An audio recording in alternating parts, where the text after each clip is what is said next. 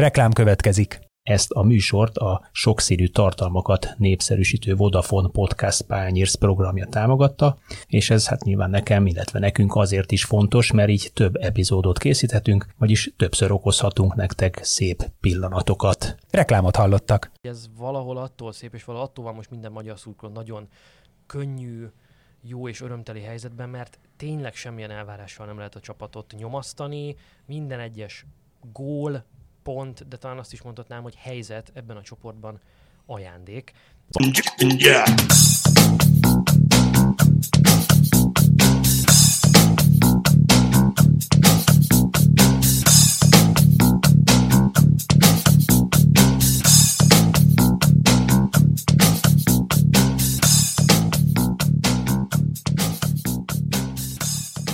Sziasztok, ez itt az Itzer, a 24.hu focis podcastja, én Kele János vagyok, és köszöntöm magam mellett Futó Csabát, a 24.hu sportrovatának vezetőjét. Szia! Sziasztok! Attilát helyettesíted most, aki jól megérdemelt szabadságát tölti, de vissza fog térni az EB-re csigalom nyugavér, meg hogy mi is készülünk dolgokkal az EB alatt, ami az Itzert is érinti részben, ezért is hívtam Csabit, hogy beszélgessünk erről. Egy picit mondjuk el, hogy mit tervezünk az EB alatt az Itzerrel. Annyit előjáróban elárulok, hogy ez a heti egy alkalom, amikor kibeszéljük a legfontosabb témákat, az marad. Leszek én is, meg Attila is, és igyekszünk majd izgalmas, érdekes vendégeket hívni. Ezzel most megleptél egyébként. A többi a Csabi. De nem, de, a, jó, akkor elmondom én. jó, jó. Uh, arról van szó, hogy sokat gondolkoztunk azon, hogy ez az új terméke 24 pontonak a Sport 24 nevű sporttermék, ahol válogatott szerzők, válogatott írásait fogyaszthatjátok, bevezető ára most havi 490 forintért mindössze. Szóval, hogy hogyan alkalmazzuk mondjuk az EB-re ezt az egész terméket, vagy mit vigyünk be mögé, a paywall mögé, mi az, amit a Sport 24-en keresztül mutassunk meg nektek, és mi az, amit hagyjunk meg a, a sportrovat keretei között. Ugye ez a heti egy zicser, az biztosan így marad, tehát mindannyiótoknak elérhető lesz.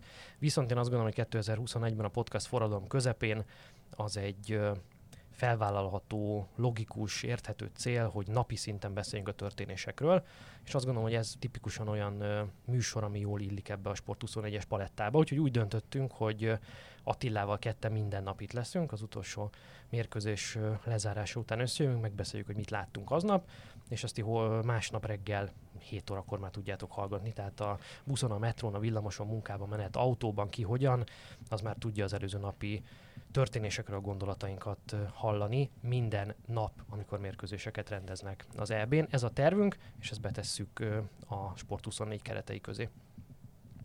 No, ez lenne a dolognak a termékelhelyezés része. De ez sem teljesen igaz, mert megyünk tovább, hiszen a Sport 24 egyik kiváló szerzőjét hívtuk még meg harmadik beszélgető partnerünknek ma, mégpedig Szabó Pítet. Hello, sziasztok! Aki abban lesz a segítségünkre, hogy végig szaladjunk az EB mezőnyön, minden egyes csoport, minden egyes csapatáról beszéljünk most valamennyit, és adjunk nektek egy átfogó képet az EB mezőnyéről, hiszen hamarosan rajtol a torna, június 11-én pénteken este Olaszország, Törökország, Rómában, és útjára indul az egy hónapos futballfesztivál. Jó, ez a legbutább kérdés, ami ilyenkor elhangozhat, mennyire várjátok?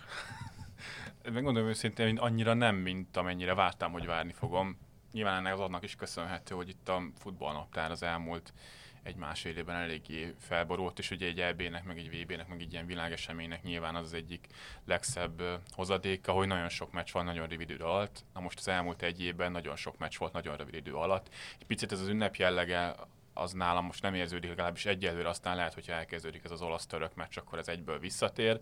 Tehát eleve az, hogy hazai rendezésű torna, kint leszek meccseken, azért nyilván egy, egy vonzóbb tényező, de persze várom a tornát, egy ilyen tornát mindig várni kell. Hát igen, picit furcsa az, hogy gyakorlatilag a klubszezonból beesnek most a játékosok. Meg nekem az is egy picit szokatlan lesz, hogy ennyire sok országban rendezik, úgyhogy teljesen nem lesz meg az a... Picit ilyen identitás nélküli igen, az igen, egész. Igen, picit. De meglátjuk, lehet, hogy egyébként egy működőképes koncepció. Meglátjuk. Én azt javaslom, hogy kezdjük a magyar csoporttal, és kezdjük stílszerűen a magyar válogatottal. Nehéz helyzetben vagyunk, mert most megkérdezhetném, hogy mik az elvárásaitok, hogy mik a várakozásaitok a csapattal szemben, de tudom, Szili Lacinak a 4 4 en megjelent cikkét tudom idézni, hogy ez valahol attól szép, és valahol attól van most minden magyar szurkoló nagyon könnyű, jó és örömteli helyzetben, mert tényleg semmilyen elvárással nem lehet a csapatot nyomasztani, minden egyes gól, pont, de talán azt is mondhatnám, hogy helyzet ebben a csoportban ajándék. Ettől függetlenül benne ott bujkál a kis ördög, és én nem tartom azt elképzelhetetlennek, látva ennek a csapatnak az előző évben mutatott teljesítményét, az eredményeit, ugye, hogy a második leghosszabb veretlenség, aktív veretlenségi sorozattal, 11 mérkőzéses sorozattal érkezik a tornára a magyar válogatott, ugye az olaszoknak van 27 ugyanebből. Szóval én nem tartom kizártnak, hogy itt el tudunk csípni egy-egy pontot ebben a csoportban. Már csak azért is, de majd erről beszélhetünk hosszabban, mert az ellenfelek nagyon nehéz, nagyon fárasztó szezonon vannak túl, a sztárjátékosaik, a kulcsembereik nagyon-nagyon le vannak terhelve, és hát ugye mind a három ellenfelünk, a németek, a franciák és a portugálok is hosszú tornára készülnek, tehát a csúcsformát azt a végére igyekszenek élesíteni, és hát láttuk már ezt a korábbi tornákon, hogy az ilyen top favorit válogatottak általában lassan kezdenek. Igen, ez egyik szempont, a másik viszont az, hogy pont abból jellegül adódóan, hogy halálcsoportról beszélünk, mindegyik másik csapat Magyarországot akarja megverni. Hogyha a magyarok ellen megvan a három pont, akkor onnantól kezdve a másik két mérkőzésen még egy-két pontot begyűjtve akár már rá lehet menni realisztikusan arra, hogy az egyik legjobb csoport harmadiknak járó helyet megszerezzék. Emiatt van szerintem igazából nehéz helyzetben a válogatott. Az egyébként egyetértek, hogy ez egy azt nem merem mondani, hogy ez egy jó csapat, ez egy jól szervezett csapat, amiben nem feltétlenül vannak olyan jó játékosok, akár mint a, az öt évvel ezelőtti Európa bajnokságon. Ott például szerintem egy sokkal jobb garnitúra, egy sokkal gyengébb csoportból tudott valóban magabiztosan tovább menni. Az elmúlt másfél évben, ami korábban nem volt jellemző, egészen szerintem Dádai Pál kinevezéséig, hogy egy nagyon jól szervezett, jól felismerhető, tudatos játéka van a magyar válogatottnak. Egyrészt védekezésben, Márko Rossz itt a letámadás szerintem nemzetközi szinten is magas, magas színvonalon tudta megszervezni, és a támadójátékban is vannak olyan sémák, hogy például próbáljuk kicsalogatni az ellenfeleket, és mondjuk keressük a hosszú labdákkal utána a Szalai Ádámot, és azokból lecsorgókból próbálunk akár területeket támadni, tehát ezek a sémák ott vannak. Nyilván itt az a probléma, hogy olyan ellenfelekkel fogunk találkozni, akiknek már a játékos állományuk is eleve olyanokból áll, hogy hiába van egy jól felkészített csapat, egy jól megszervezett taktikával, lehet, hogy még ez is kevés lesz ellenük, még akkor is, hogyha mondjuk náluk kevésbé tudatos a játék, tehát ezeket a csapatokat ismerve talán most csak a német válogatottról mondható el az, el az, hogy a játékuk nem teljesen kimunkált.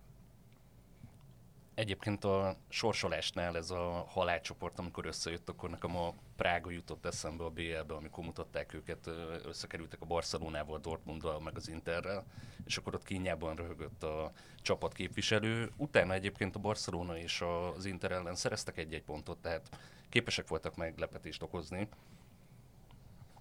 abszolút tényleg tét nélkül játszhatunk, tehát nincs az a típusú várakozás nyomás, hogy azért legalább, nem tudom, mint hogy öt évvel ezelőtt legalább az egy Izland ellen illene valamit virítani, meg hát azért ott az osztrákok sem voltak tőlünk annyira messze. Én azzal egészíteném ki, amit Peter mondott, hogy, és ez nagyon látványos volt a Nemzetek Ligája sorozatban most, hogy amikor a magyar csapat megnyerte a csoportját és följutott az A-ligába, olyan ellenfelekkel szemben, mint az oroszok, a szerbek és a törökök. Szóval, hogy az a csapat, amelyik nem készül a magyar válogatottra, mert abban bízik, hogy az egyéni képességek azok úgyis majd manifestálódnak a pályán, és persze nyilván itt egy, egy francia, német, portugál szinten ez még valószínűbb, mint egy orosz, török, szerb szinten. De ott nagyon látványos volt, hogy a törökök, a szerbek abszolút semmit nem készültek tudatosan a magyar csapat játékára. Nem mondom, hogy nem videóztak ki bennünket, de legalábbis nem volt látványos azok a játékelemek, amikről Pete is beszélt, amik begyakoroltak, kimunkáltak a magyar csapat, akár labdával, akár labdás, akár labda elleni játékában, azokról nem készültek egyedi megoldásokkal, így aztán meg is tudtuk őket lepni, mert nagyon-nagyon kellemetlen ellenfél szerintem a magyar válogatott mindenkinek. Aztán ott voltak az oroszok, akik szerintem főleg amiatt, mert ugye pár nap korábban a törököket megleptük idegenben, ők láthatóan készültek és láthatóan videóztak, és hát uh, egyedi, meg speckó megoldásokkal álltak ki a, a magyar csapat főjáték elemeire, és végül is meg is tudták venni a magyar csapatot. Igaz, ott sem vallottunk szégyen, de hát nagyon másik szint az ellenfelek, az az igazság. Abszolút így van, és azt azért szerintem kijelenthetjük, hogy a magyar válogatott viszont készülni fog alaposan mindegyik csoport ellenfelére. Kérdés, hogy ez mennyire elég.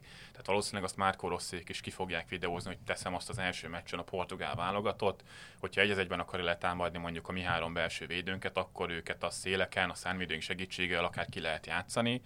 Csak hát itt van a magyar válogatott egyik legfőbb gondja, hogy nincsenek igazából szánvédők, akik ezen a szinten valamilyen módon használhatóak lennének alternatív megoldások vannak mindenhol, ha például Lovrencsics Gergő még ezen a tornán is a kezdőcsapat tagja lesz, már pedig szerintem minden jelel arra utal, hogy ezen a tornán is még a kezdőcsapat tagja lesz, miközben már egyébként a Ferencvárosban is, főleg a nemzetközi meccseken bőven lefelé lógott ki, az egy nagy probléma lehet, és tényleg itt a játékosainak a minősége az, ami hát így negatívan kompenzálhatja azt, amit taktikai felkészültségben hozni tud a magyar csapat. Beszéljünk a kezdőcsapatról, már itt Pete megpedzegette néhány ponton, fogtam is a fejemet, ugye, de már nem Pete miatt. Szóval nincs Szoboszlai Dominik, az nyilván egy adottság, és erre most nem biztos, hogy olyan hosszan érdemes beszélni, mert szerintem elég jó körüljárt a magyar sajtó is. Nincsen a legjobb, talán támadásban a legjobb játékosunk, ezzel nem túloztam semennyit, de abszolút értékében is mindenképpen az egyik legnagyobb sztárja lehetett vannak a csapatnak, pontrugásaink voltak talán a legveszélyesebb játékelem, az is én azt gondolom az ő kiválásával szintekkel gyengébb fegyver lesz a kezünkben, viszont az ő hiánya megnyithatja az utat másoknak. Itt most a két felkészülési mérkőzés Ciprus, illetve Írország ellen, ugye az egyiket megnyerte a magyar válogatott, a másikon döntetlen tért el.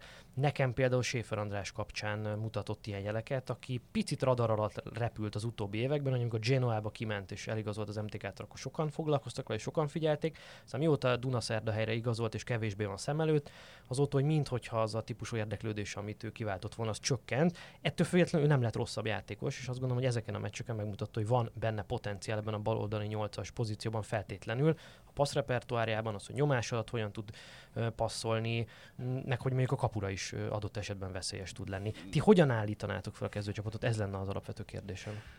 Én Schäfert beraknám egyébként, mert amiket felsoroltál itt ilyen támadásbeli erényeket, nekem most nyilván az írek ellen játszott, de maga a labdaszerzésre hajtása, és ahogy üldözte, meg milyen hosszan tudta üldözni az ellenfelét, az például ezen, ebben az EB csoportban kifejezetten hasznos lenne szerintem.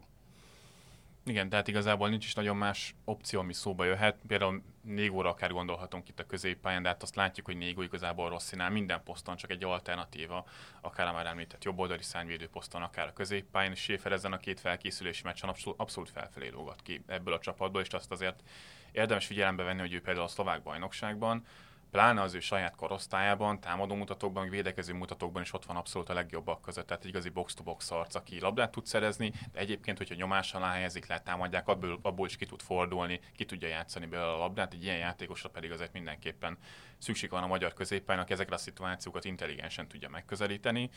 Ez már csak azért is lényeges, mert a másik nyolcas az valószínűleg Klein Hessler lesz, akiről nagyon lelkes, nagy ügyes egyébként technikás játékos, de nem a játék intelligencia az, amit lehet benne szeretni, és ez lesz egy picit szerintem egy ilyen érzékeny pont a magyar válogatottban, nincs igazán olyan kreatív játékos a középen, aki jó döntéseket tud hozni a támadó harmadban. Schäfernek sem feltétlenül ez a legnagyobb erőssége, hogyha oda kerül a 16-os környékére, az utolsó passzokat kiosztja, ő inkább oda szereti felpasszolni vagy felcipelni a labdákat. Tehát a középpályán lehet gondja a magyar csapatnak, és itt az elvárásokkal kapcsolatban, hogy a Szoboszlai kiesése az egy dolog, lehet, hogy a Kalmár sincsen, aki őt ugye amikor nem játszott korábban, kvázi, hogyha nem is azon a szinten, de az ő tulajdonságai tudta pótolni egyrészt labda nélkül letámadásban, kreativitásban, a pontrugások elvégzésében, nélkülük azért teljesen más a magyar csapatnak a támadás szervezése. Erre például jó volt itt az utolsó felkészülési meccs az érekkel, hogy ezt lássuk, ahol hát egy ilyen Szalai Ádám van voltunk tanulni, hogy ő lépegetett sokszor vissza, még talán gyakran mélyebbre, mint is megszokhattuk tőle, készítette el a labdákat, lövéseket alakított ki saját magának, csak hát tőle sem várhatjuk el, hogy Portugália, Franciaország, meg Németország ellen három meccsen keresztül ezt a szintet tudja nyújtani lassan 34 évesen. Sallai Roli, ő ugye pihentetve lett az EB mérkőzésekre. Nem, reméljük csak pihentetve. Reméljük, hogy pihentetve, de az azért jelzi azt, hogy vele nem biztos, hogy minden egészségügyileg rendben van. Ezzel együtt azt gondolom, hogy ő lehet kulcs fontosságú alaki, ami kontrajátékunknak. Illetve amit mindenképp meg akartam még kérdezni, láttuk esélyt arra, hogy ez a most az utóbbi időben már szinte kőbevésett 3-5-2 megváltozik, abban az értelemben, hogy 3-4-3 lesz belőle, mert meglepően sok szélső játékos van a keretben ahhoz képest, hogy a 3-5-2-ben klasszikusan nincsenek szélső posztok. Tehát a két szárnyvédő az inkább védő, vagy inkább védőerényeket csillottatni képes középpályás. Ugye beszéltél itt Pete Lovrencsicsről, de hát ugye ott jöhet szóba egyébként Bolla Bendegúz, vagy a túloldalon egyébként Hollander, aki persze nagyon sok poszton tud játszani, vagy egyébként az is előfordul, hogy Fiola lesz oda kitolva majd. Ehhez képest itt van a keretben Sön Szabolcs, itt van a keretben Varga Kevin, itt van a keretben Varga Roland, akik persze tudnak adott esetben csatárt is játszani, vagy szányvédőt, láttuk ezt Varga Kevintől például, de hát valahogy nekem mégis ahhoz képest sok ebben a keretben a szélső játékos, hogy nincsenek szélsők papíron a poszton, posztokon.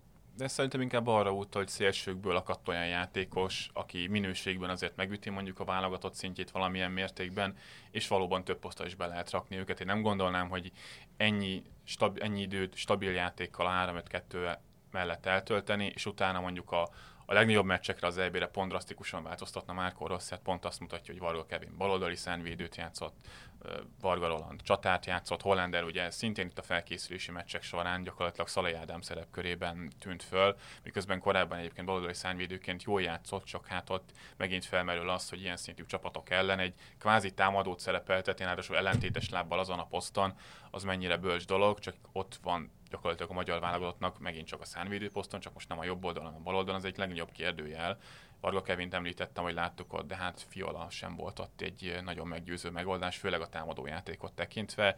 Itt a Hangya Szilveszter sérülése miatt még egy ember kiesett, aki Róla sem gondolom egyébként, hogy ezen a szinten nagyon kiemelkedő teljesítményt tudna nyújtani, de hát legalább a posztján szerepelt volna. Most ugye ide is kell valakit kimozgatni a Rosszinak, aki nem feltétlenül tudja a legjobb teljesítményt nyújtani.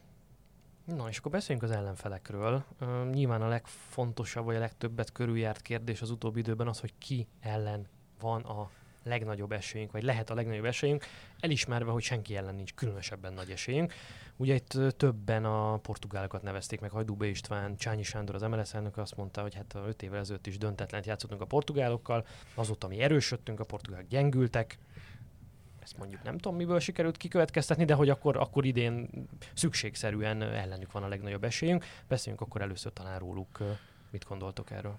igen, nagyjából itt a portugál válogatott fejlődését legjobban az mutatja, hogy az öt évvel ezelőtti EB döntőben még Édernek kellett valahogy bepaskolni a, a győztes gólt a franciák ellen, most pedig jelen állapotok szerint jó esélye André Silva, aki a Bundesliga meg Európa egyik legjobb csatára lett szerintem itt az elmúlt két évben, illetve João Félix, aki meg az egyik legnagyobb fiatal tehetség itt a kreatív támadók között Európában, szinte biztosan a csak a kis padon kap helyet, vagy legalábbis a rotációban lesz inkább szerepük.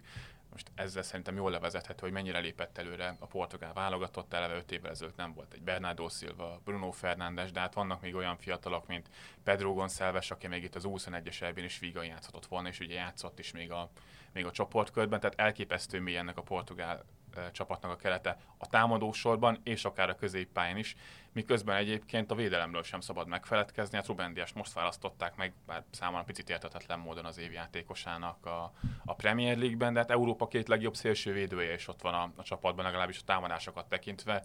Ugye Rafael Guerrero és a másik oldalon João Cancelo, akik valami egészen elképesztő mennyiségben tudják eljutatni a labdát a támadó harmadba, és vannak picit ilyen a Manchester City vonulata is a, a portugálok játékának, ugye pont azért, mert ott van Bernardo Silva, Ruben Dias, és ugye főleg João Cancelo, aki vígan tud behúzódni akár a középpályára, és hogyha kell, ugyanezt el tudja játszani Rafael Guerreiro a másik oldalon, tehát nagyon jó taktikai variációk is lehetnek Santosnak a kezében, és azért már messze nem az jellemzi ezt a csapatot, mint a, akár a legutóbbi elbén, vagy akár a legutóbbi világbajnokságon, mindenki el nagyon passzívan középső blokkban beállnak, és akkor próbálnak kontrázgatni, akár klasszikus csatár nélkül, hogyha gyengébb képességű ellenfél találkoznak, igenis próbálnak magasan letámadni, intenzíven játszani, de legutóbbi izolálni felkészülési meccsük is elképesztő dominanciát hozott és 4 0 sikert, de valóban például itt a, a franciák vagy éppen a németek ellen simán meghúzhatják azt, hogy visszanak védekezni és kontráznak, mert ez is megvannak a játékosaik. Meg ehhez van meg az edzőjük, bocsánat. Igen. Tehát nekem ez a legnagyobb kérdője, Fernando Santos, ugye, aki egy klasszikusan old school edző ebből a szempontból, egy nagyon passzív, ugyanakkor nagyon erős kompakt labdeleni játék, de hát nem arról ismerjük őt, hogy ilyen szemkápráztató támadójátékkal kényeztette volna el a portugál csapat szurkolóit, miközben az az ember anyag, hogy Pitit sorolta, hát egy orgazmikus futballra is képes lehetne. Egyébként szerintem a, szerintem a válogatott keretemet túlnőtt egyébként Santoson.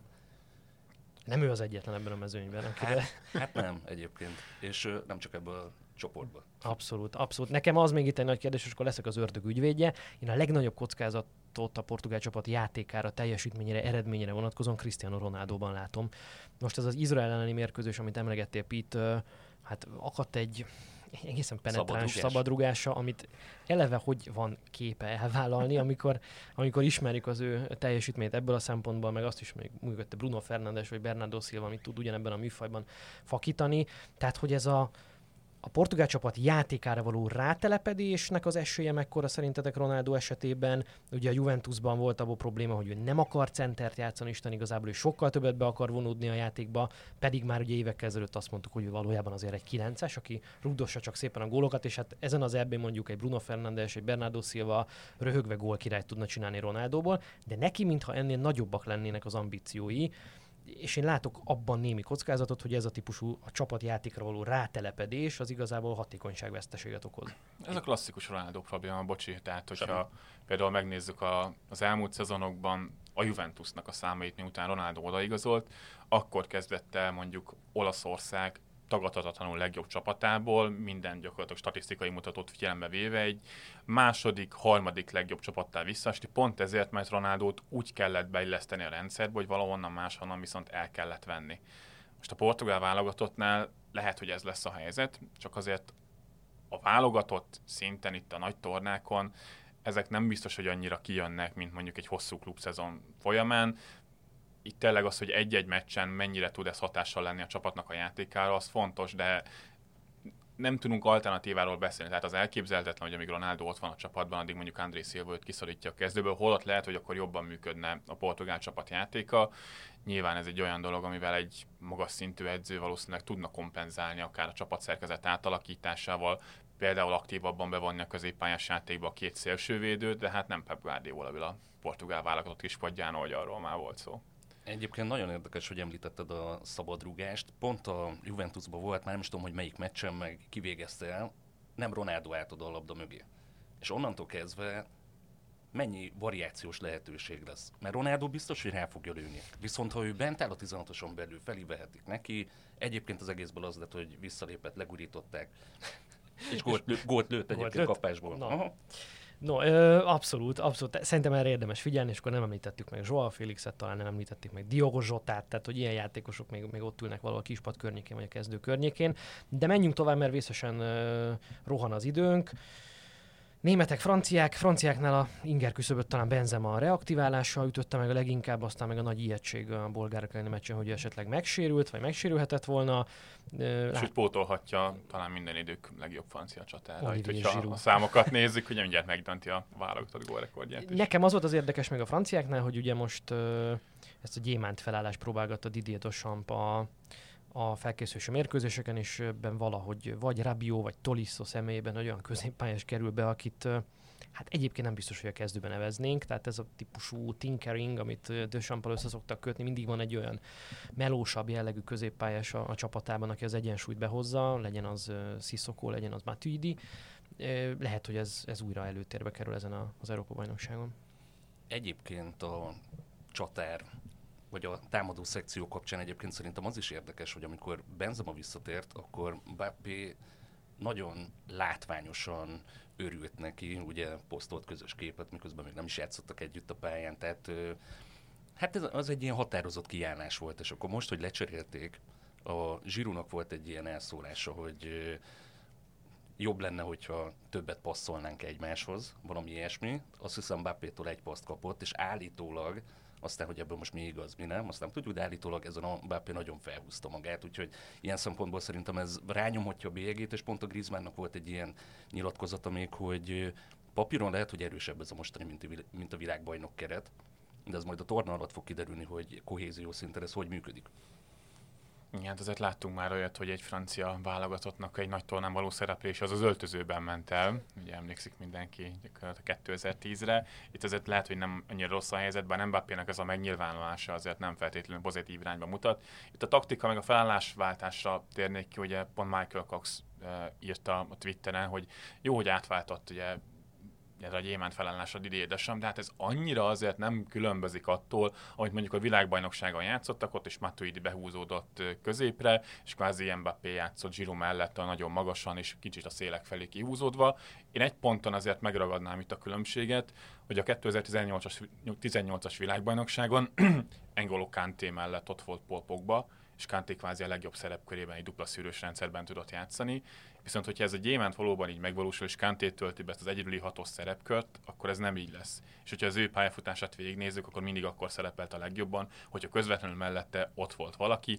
Nyilván alakulnak majd mérkőzés szituációk, amikor visszahúzódik mellé mondjuk Torisso vagy Rabiot, mert azért az látszik, hogy Pogbának elég erőteljesen hatásra lesz a támadó harmadul eltámadt a jobboldali félterületben helyezkedett a felkészülési meccseken, de ez akár meg is boríthatja a francia csapat egyensúlyát, főleg itt Kanté szerepköre miatt, akinek azért a hype megint magasan van itt a BL egyenes kieséses szakasz után. Hát egyébként pont ez, hogyha van mellette valaki, ezt hozott a Chelsea-nek B1 győzelmet, és ráadásul pont szembe jött egy ilyen statisztika, hogy nem is tudom, 27 mérkőzésen kezdtek egymás mellett a Pogbával, és egyszer se kapott ki Franciaország, ráadásul 21-et megnyertek. Nyilván itt azért az a cél, és Benzema visszahozatala is erre utal, hogy itt a, a támadó sorban érezhette az Deschamps, hogy valamit, valamit frissíteni kell. És picit ez hosszú távon is érdekes lehet a franciáknál, hogy a középcsatár poszton kik a rendelkezésre álló opciók, a 34 éves Giroud és a 34 éves Benzema, és utánuk meg ott van Ben Yedder, aki már azért szintén a 30 körül jár, tehát ez hosszú távon azért még egy érdekes dolog lehet, de azért alapvetően ez a francia válogatott, és Desampnál ez jellemző, hogy az egyéni kvalitásokat nagyon előtérbe helyezik, ezeken a felkészülési meccseken is látszódott, hogy akár Griezmann, akár Benzema, akár Mbappé is felbukkanhat a másiknak a posztjának, Griezmann kihúzódott a szélre, akkor Benzema visszalépett, hogyha Benzema kihúzódott a szélre, akkor Mbappé helyezkedett inkább középen. Tehát ezen a, erre a kémia nagyon fog építeni Didier Deschamps. Más kérdés ez a kémia, hogy fog működni mondjuk éles helyzetben egy top csapat ellen. Amivel én kiegészíteném azokat, amiket mondtatok, szerintem némiképp kockázatos vagy veszélyes, hogy Griezmannnak nincsen alternatívája lényegében. Ugye Tomál már lehet találni ez, de hát nem vagyunk innen a vízből ezzel, és ugye Griezmannnak nem kifejezetten voltak jó szezonjai Barcelonában az utóbbi időben bár nyilván neki a válogatott mindig egy speciális terep, tehát ott él, mint hal van helye a meg van helye a pályán, Igen. és nem kell egy bizonyos messzit kerülgetnie, vagy éppen fordítva. A másik ugye ez a gyémánt formáció való igaz, hogy nagyon nem különbözik attól, amit azon a világbajnokságon játszott Franciaország. Ugyanakkor abban talán igen, hogy picit még nagyobb szerepet ró a szélső hátvédek felfutásaira, vagy egyáltalán szélső hátvédek támadó kvalitásainak, és ekközben ugye azt látjuk, hogy sem Luka Hernández, sem feltétlenül Pavár nem azok a típusú szélső hátvédek, akik akik a támadójátékukról volnának híresek. Vagy ha azok lennének, akkor Deschamps nem játszhatná őket. Vagy ha hát ugye van ilyen francia hátvéd, ugye Theo Hernández, aki meg a legjobb, Európa egyik legjobb támadó szélső hátvéd teljesítményt villantott a Milánban, és úgy maradt ki a keretből, mint a Sitz, eh, helyette ugye Luka Diny van ott a bal oldalon, mint alternatíva. Szóval, szóval ez a nagy, túlságosan középre tömörülés, ez egy veszély lehet, főképp, hogy nem nagyon vannak olyan játékosok a felfutóvédők között, akik alkalmasok lennének széthúzni az ellenfélnek a, a védekezését. Hát amire egyébként erre Pete kitért ez a harmadik dolog, amit akartam mondani, ez a elég szélsőséges kitettség. A, te úgy fogalmaztál, hogy egyéni teljesítményeknek én úgy, vagy egyéni kvalitásoknak én úgy fogalmaznék, hogy a, a cselezésnek, meg hogy ki kit tud levenni egy az egyben a, a pályán. Ugye Pogba ebből a szempontból egy, egy egészen fontos kulcsfigura, de valahogy, valahogy mindig, a francia válogatott játéka nekem mindig ezt jutatja eszem, amikor nézem, hogy itt a, a végén mindig azt dönt, hogy egy akcióban lesz valami, hogy egy a pályának egy kulcs területén az adott játékos, akit olyan helyzetbe izoláltak, le tudja venni a védőt egy az egybe. Ha igen, akkor onnan bontanak is, onnan helyzet van, de azért nem, ezt, ezt azért lehet kezelni taktikailag ezen a szinten. Úgy csak picit a, az egész válogatott foci ez ennek kedves, hogy egyik csapat sem annyira jól megszervezett, mint mondjuk klubszinten, és hogyha van egy jól megalapozott védekezésed, és a franciáknál ez a középső mély blokk, esetleg néha letámadással, ez jól működik, a 2018-as világbajnokságon gyakorlatilag így nyerték meg a tornát, és hogyha emellé vannak olyan játékosaid, akik kicsit leegyszerűsítve, meg csúnyán mondva, egy maguk meg tudják oldani a támadójátékot, például pont itt ennek a Griezmann, Mbappé, Benzema hármasnak a, a cselezőkészsége, a kis való kombinációival, azzal egyébként lehet tornát nyerni. Tehát nagyjából lebontható egyébként itt az egész EB-nek a mezőnye három kategóriára. Vannak azok a csapatok, akik próbálnak játszani, labdát birtokolni, letámadni és dominálni a mérkőzéseiket. Vannak olyanok, mint a franciák, akik inkább védekeznek, és inkább az egyéni kvalitásokra helyezik a hangsúlyt, meg vannak a, a rossz csapatok, akik meg mélyen védekeznek, és nem igazán tudnak támadni sem. És akkor ezek között az átmenet azért eléggé vékony vonal, például az első két kategória között. No, menjünk tovább a németekre. Uh, első és legfontosabb kérdésem, hol játszik ki ebben a német válogatottban szerintetek? Nálam a középpálya lenne. Nálam is nehéz, mert ugye mindkettő mellett lehet felhozni érveket.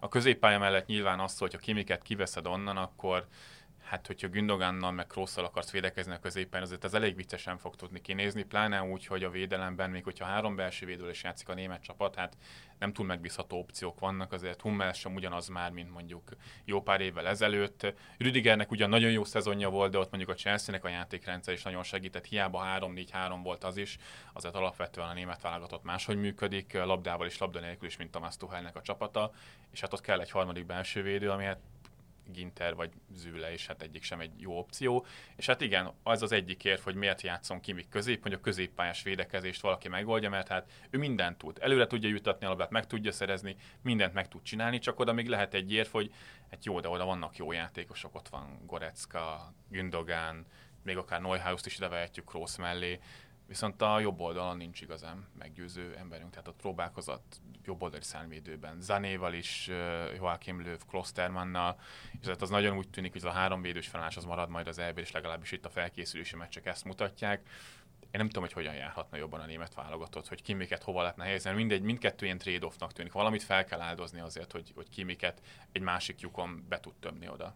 Hát igen, és az azért nem olyan új keletű probléma. Tehát amikor a németek világbajnokságot nyertek 2014-ben, akkor nagyon hasonló problémával szembesültek. Ugye akkor Philip Lámnak az új sütetű szerepe Pap Guardiola Bayern Münchenében, ahol ő középpályás csinált belőle és ugye ezt próbálta lemásolni Joachim Löw azon a világbajnokságon sokáig, tehát hogy Lámot kivette a védelem jobb oldalra, betette a pálya tengelyébe, szenvedtek, mint malac a jégen, nem működött sehogyan sem, aztán megsérült, ha jól emlékszem, Mustafi, Igen. aki addig jobb hátvédet játszott, és aztán varázsütésre egy lám becuppant a helyére, és aztán onnastól kezdve meg sem álltak a, a VB győzelemig, de nyilván, ha a pálya másik oldalra tekintek, akkor meg Benedikt Hövedes volt a bal hátvéd, tehát ez a német futball tudott már kezelni ilyen szélső hátvéd problémákat korábban sikeresen. Én ezért gondolnám, hogy, hogy Kimich, Kimich inkább a középpályán szerepeljen.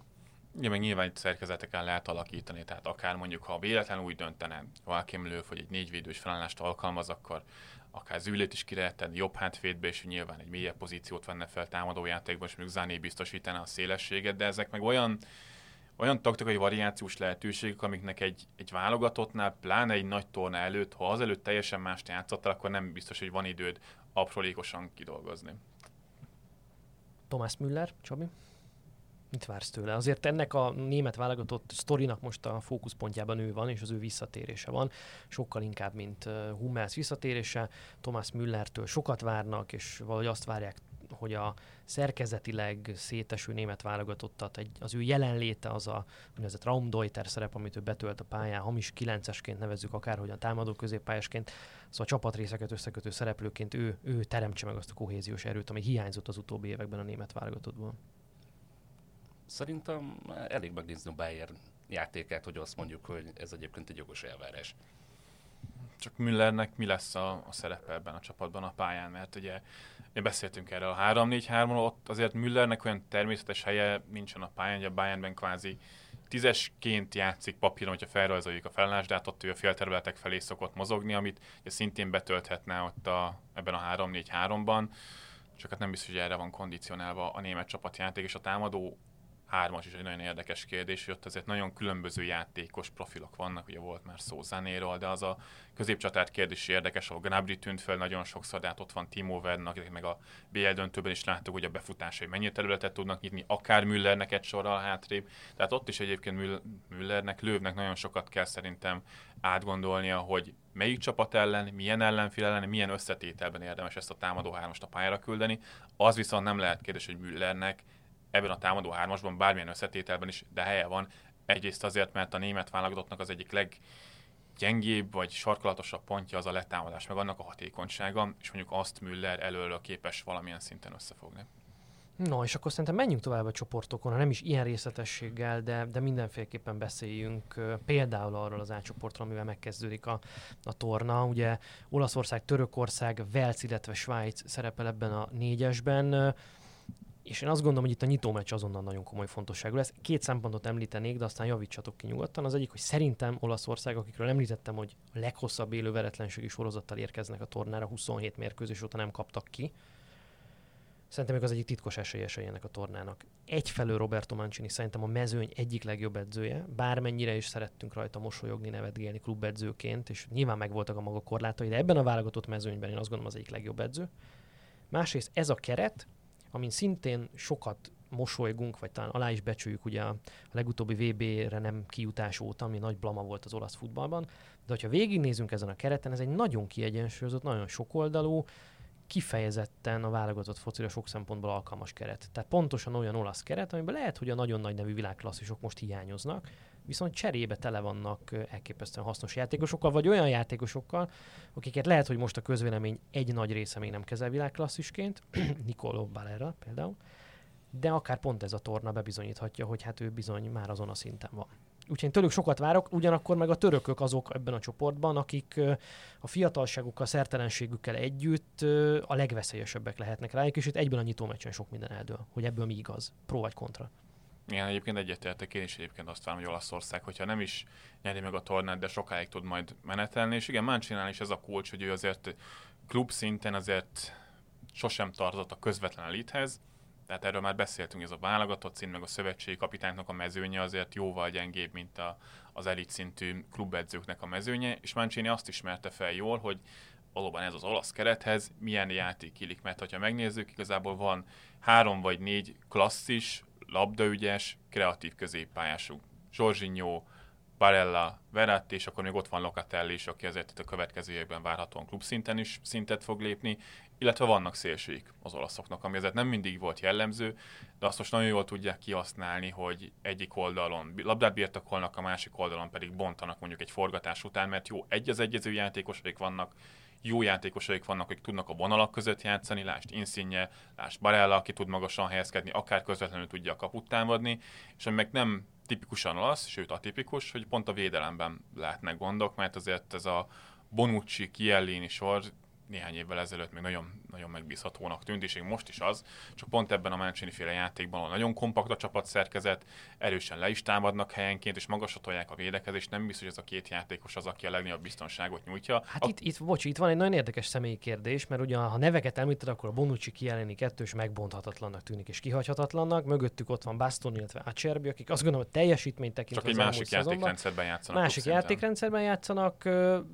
tehát, hogy ez egy nagyon érdekes személyi döntés lesz, hogy, hogy mit mer ebből fölvállalni Mancini. Nincsenek illúzióim, viszont ez az Achilles sarka lehet az olaszoknak szerintem is. Főképpen, ha letámadnak, hogy említetted.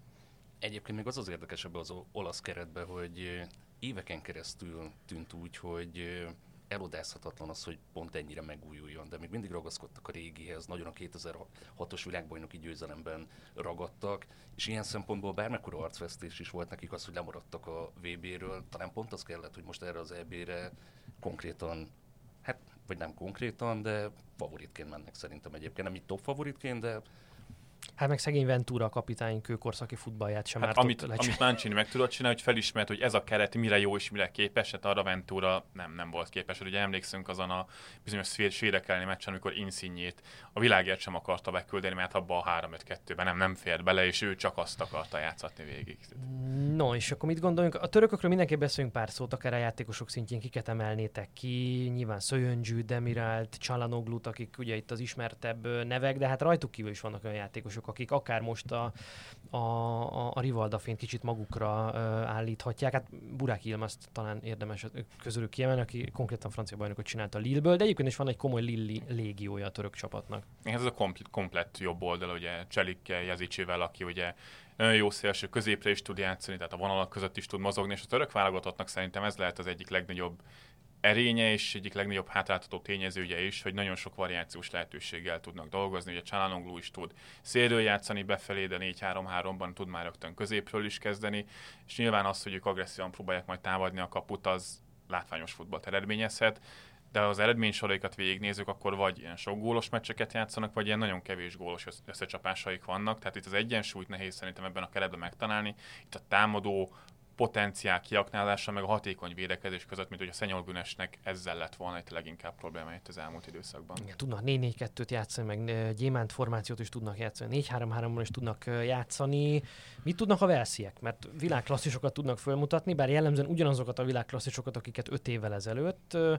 Focit viszont nem nagyon láttam tőlük az utóbbi időben, és hát ugye itt van egy kapitányválság is, ugye Ryan Giggs a személyes ügyei miatt, és akkor azt ne bolygassuk jobban, távozott a csapat éléről, és gyakorlatilag Kertéker szövetségkapitányjal mennek neki ennek a tornának. Mit lehet tőlük várni? Én, én őket a egyik negatív meglepetésnek várom ezen a tornán, bár nem könnyű azért őket megverni. Igen, tehát ha a törökökre az a jellemző, hogy vagy ilyen, vagy olyan meccseket játszanak, akkor a velsziekre a vagy olyan.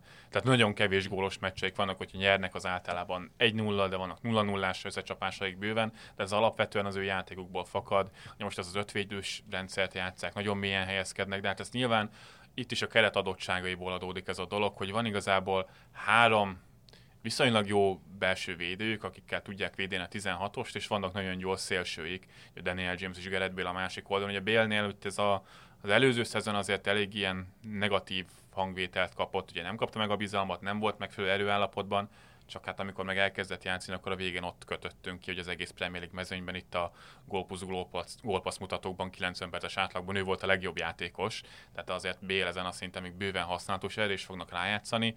Itt az a kérdés például, hogy Aaron Ramsey milyen állapotban lesz. Az ő pályafutását azért most már jó ideje ezek a sérülések határozzák meg a Juventusban is ebben a szezonban, hogyha pályán volt, akkor nagyon jó gólszerzési pozícióba került, helyzeteket tudott kialakítani, és hogyha visszaemlékszünk a 2016-os Európa-bajnokságra, akkor is ő volt pont ezek miatt a tulajdonságok miatt a Velsziek egyik kiemelkedő játékosa, csak hát nála is kérdés, hogy milyen állapotban lesz. Márpedig ezt a kontrajátékot ilyen szinten kell valaki, aki támogatja a középpályáról is.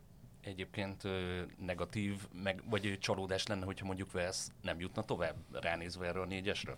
Ne, abszolút, engem nagyon meglep, hogy a tovább jutnának, bár az is kétségtelen, hogy a, a törökök is tudnak az olyan naív focit játszani, ami, amiben kontrából meglephetők. Ugyanígy az olaszok, ahogy emle, emlegettük, hogy most nagyon talán attraktív a játékuk, de mindenképp sokkal bevállalósabb a, a karakteres, vagy a tipikus olasz focihoz képest, tehát ebben benne van, hogy meglep, meglepik őket egy hosszú labdával. És hát Remzi kapcsán nekem még élénkebben él az emlékeimben az, amikor ugyanilyen hányatatott időszakban egyszer csak föltűnt a magyar válogatott elni sorsdöntő ebbe is a kezdőcsapatban, és egy maga elintézett bennünket, mint a Sitz. Uh, úgyhogy ő, azért mondom, hogy ő egy világklasszis játékos, és ez, ez nyilvánvalóan olyan erény a Velszieknél, mint sok másik csapatnál nincs meg. Például a Svájcnál ebben a csoportban lehet, hogy ez a nagyon kompakt, meg nagyon jó kis közepesen erős csapat, de azért mondjuk kifejezetten komoly vagy izgalmas játékosokat hát nagyítóval kell keresni leginkább, és ők is inkább hátrafelé a pályán, ha csak Sakirit még mindig nem veszük izgalmasnak.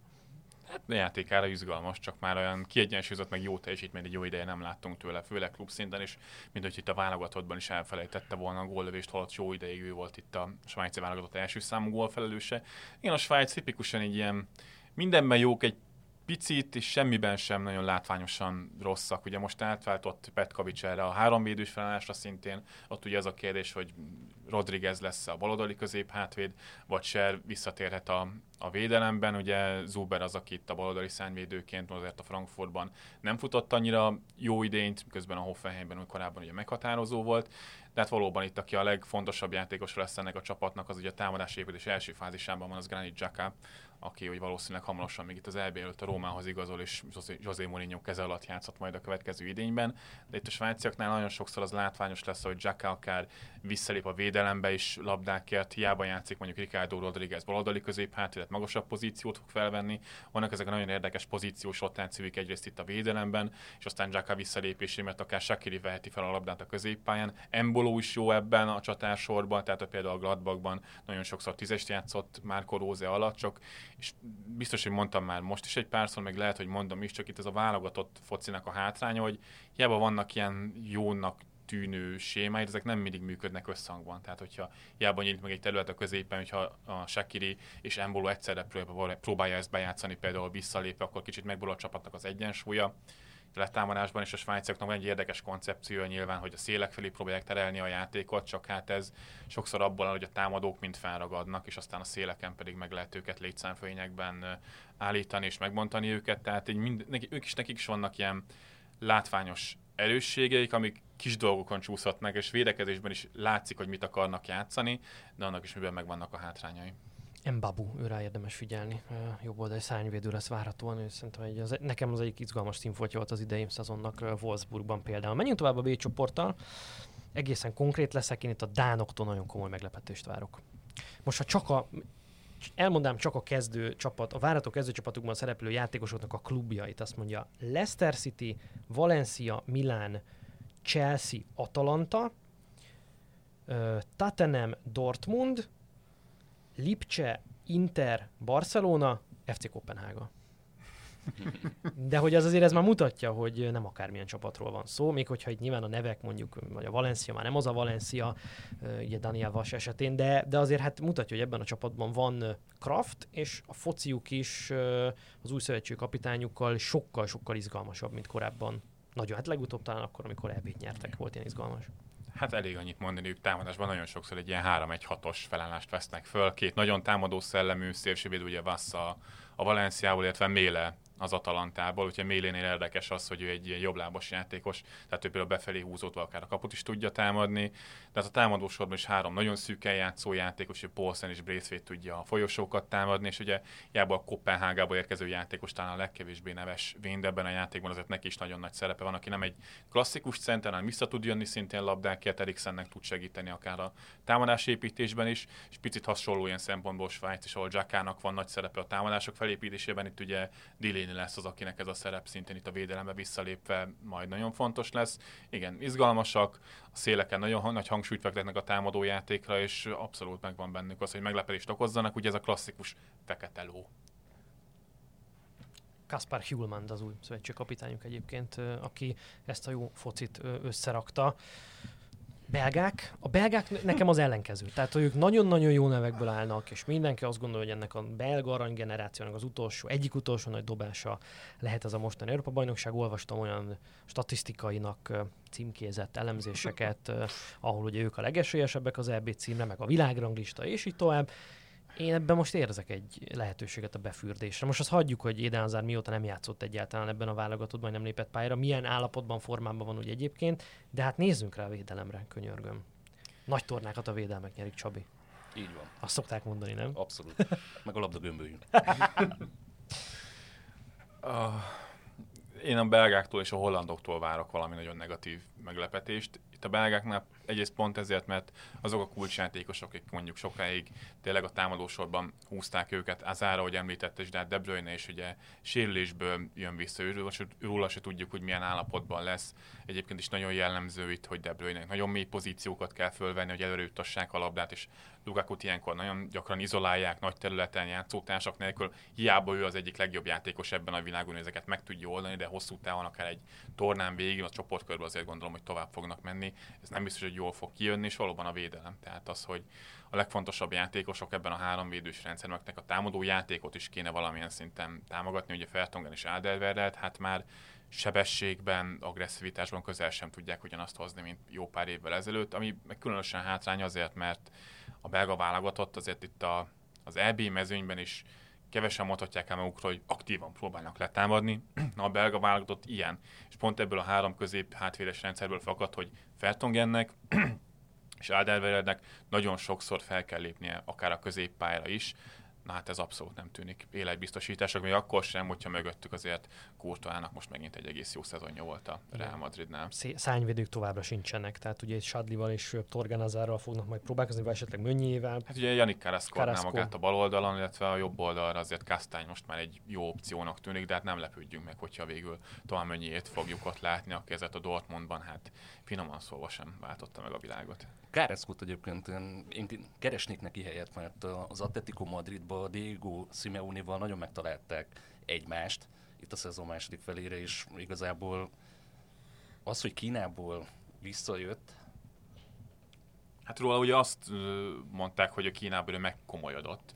Tehát, hogy kvázi nem volt ott annyira jó dolga, mint azt a busás csekk igazolta volna. Meg szerintem valamilyen szinten egy figyelmeztetés is volt neki ez az Atletico részéről, hogy, hogy eldobható, ahhoz képest visszajött, és egy nagyon-nagyon hasznos eleme lett az Atletico Madridnak, tehát gyakorlatilag pályának azt az egész oldalát be tudta játszani, fegyelmezett védekezés, amúgy egyébként megfutotta volt az a gyönyörű gólya a Barcelona ellen, adná magát, tehát nyilván egy jobb opció lenne mondjuk Chadlinál vagy Torgan Azárnál, pont azért, mert az Atletico Madridon pont ezt a szánvédő szerepkört kapta meg, aki védekezésben persze nem annyira kiemelkedő, hogyha mondjuk olyan játékossal találkozik, aki mondjuk egy az egyben nagyon jól tud cselezni, akkor bajban lehet, tehát a támadó játékhoz meg sokkal több extra tud hozzátenni, mint mondjuk Chadli vagy Azár erről a posztról. Mindenki beszéljünk a finnekről, mert csak azért is, mert rendkívül hálás és nagy köszönetet tartozunk nekik, amiatt ami azért, hogy hazai ebbi meccseken léphet pályára a magyar válogatott. Ugye talán kevesen emlékeznek, de hogy a finnek megelőztek bennünket a Nemzetek Ligája annak idején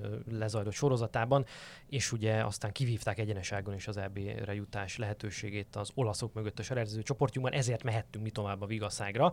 Viszont mit várunk tőlük ezen az EB-n? Valószínűleg a legtöbben Timo Pukkit ismerik ebből a csapatból, bár nekem itt van a név alapján legszimpatikusabb játékos az egész mezőnyben, O'Shaughnessy a védelemben, a valószínűleg echte finn gyökerekkel rendelkező játékos, ugye a HIK Helsinki védője, egyébként egészen jó passzoló védőről van szó, de hát rajtuk kívül nagyon-nagyon sok ismert játékosa nincsenek a csapatnak, talán Tim Sparv vagy Glenn Kamara, meg ugye az említett Timo Pukki. Ők lesznek az a klasszikus csapat, Pit, akit említettél, hogy beássák magukat a, a, a kapu elé, aztán hát ha, valami? Abszolút, tehát a, igen. Tehát ők ugye eleve felállást váltottak, pont itt a tornának készül, hogy korábban nagyon sokáig 4-4-2-t játszottak.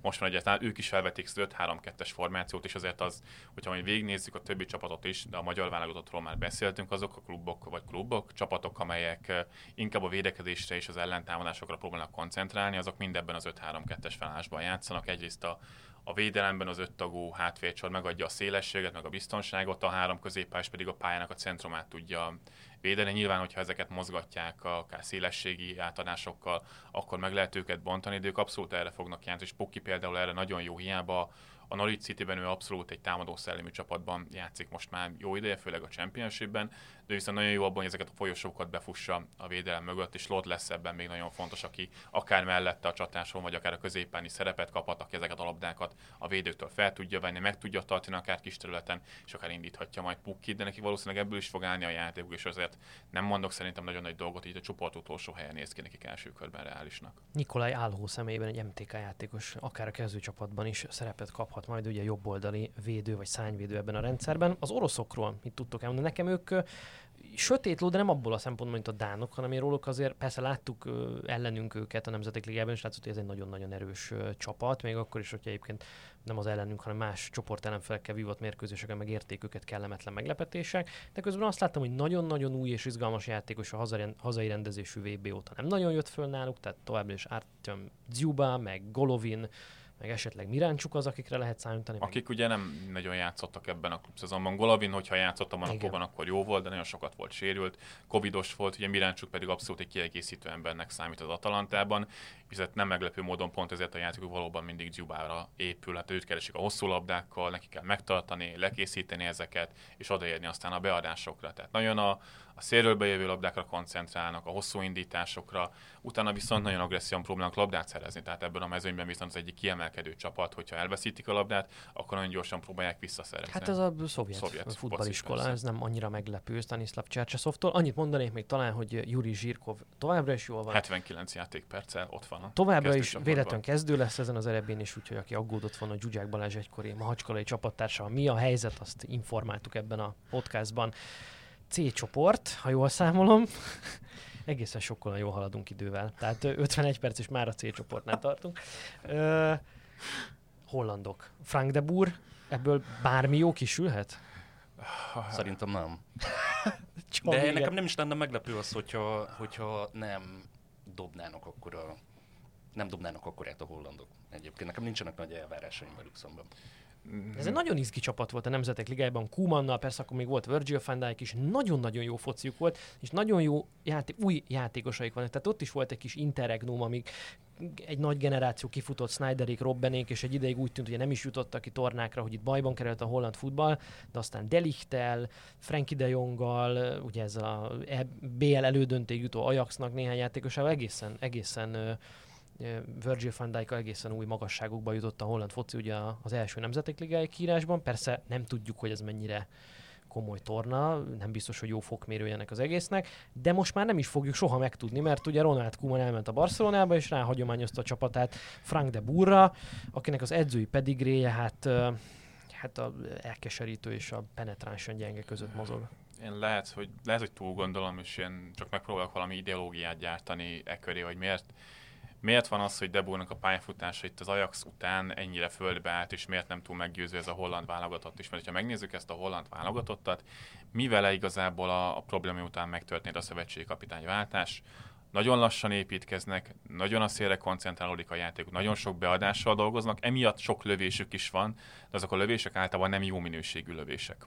És emiatt azért védekezésben is sebezhetőek, és például az látszik, hogy hogy De Bull, mint hogyha picit összecsinálta volna magát. Ugye korábban ő is azt a 4-3-3-at játszott, a 4-2-3-1-et, ami Kumannál is jellemző volt.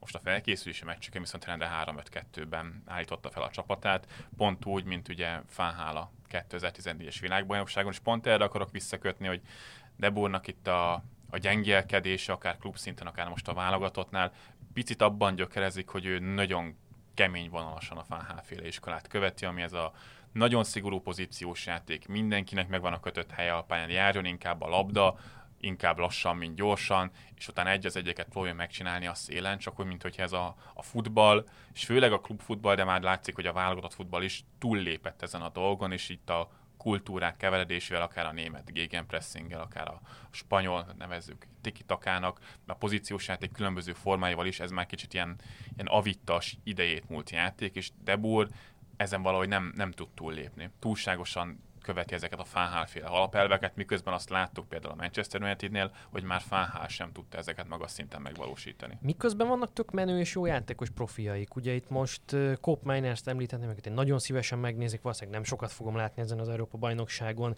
Gravenberg, az Ajaxnak a csoda Tinie, például Cody Gakpo, uh, Donil Malen, aki hát ugye szintén egy ilyen csoda gyereknek volt beállítva, és ők azért egészen jó számokat, meg jó szezonokat produkálnak, valószínűleg nem fognak a kezdőcsapat közelébe sem kerülni, tehát mintha két cég közüles nap ez a holland válogatott, tehát ahhoz nem elég jók, hogy most azonnali nagy eredményt várassuk el tőlük, de közben cserében nem fogjuk látni ezeket az izgalmas tehetségeket sem, és hát így a Virgil van Dijk kidőlése következtében a legjobb játékosok és a nemzetközi klasszis jelzőz legközelebb beárazható játékosuk az a Memphis Depay talán, aki... A Frankie de Jong. Ja, Frankie de Jong, bocsánat. És őt látni is fogjuk. Na mindegy, de hogy Depayon szerintem sok múlik, bár ő sem szerintem a legjobb posztján játszik. Ja, még az az érdekes, hogy Debur említette, hogy felállást váltott erre a 3-5-2, és például az izgalmas szélsőket pont emiatt nem fogjuk látni hogyha tartja magát ez a, ez a felállások, viszont látni fogjuk azt a Wout Weghorst valószínűleg, aki viszont a Bundesligában most már a sokadik nagyon jó idényét futja, akit érdekesen kezelt Debur korábban, hogy gyakorlatilag sokszor a keretben sem volt, de hogyha ott volt, akkor nem játszotta, viszont most itt a felkészülési meccsek során mindkétszerű volt Memphis Depaynak a, a párja, mondjuk az talán élet, hogy Luke de Jongot valaki végre megelőzze ebben a sorban, de nem biztos, hogy ez a játék fog annyira hatékonyan működni, akár Weghorstnak az erényei kidombolodjanak, mint az megtörtént a Wolfsburgban például ukránok. Ez egy érdekes csoport, ugye Hollandia mögött mellett ott vannak az osztrákok, az ukránok. Talán ez a legkiegyensúlyozottabb csoport. Vagy a leggyengébb csoport, én így fogom. Tehát ebbe a csoportba szerintem nekünk viszonylag sok lapot oszthatnának, csak nem ebben a csoportban vagyunk, ugye. Mm, és itt az osztrákok meg, a, meg az ukránok között lehet szerintem versenyfutás. A második helyet kíváncsi hogy kiket láttok erősebbnek, ugye Andriy Shevchenko szövetségkapitány Ukrajnában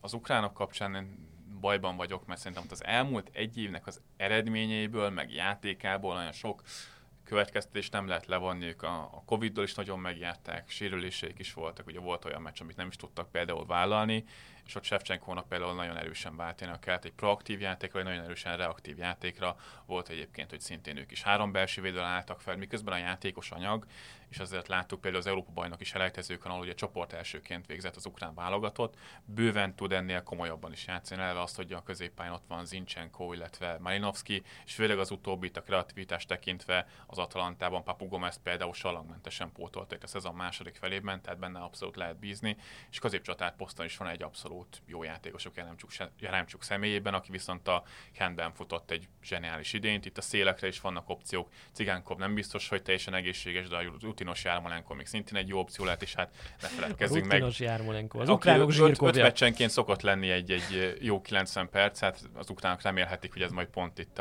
az EB-re jön ki. Hát a másik oldal meg ott van Zsubkolok, itt megismerünk itthonról.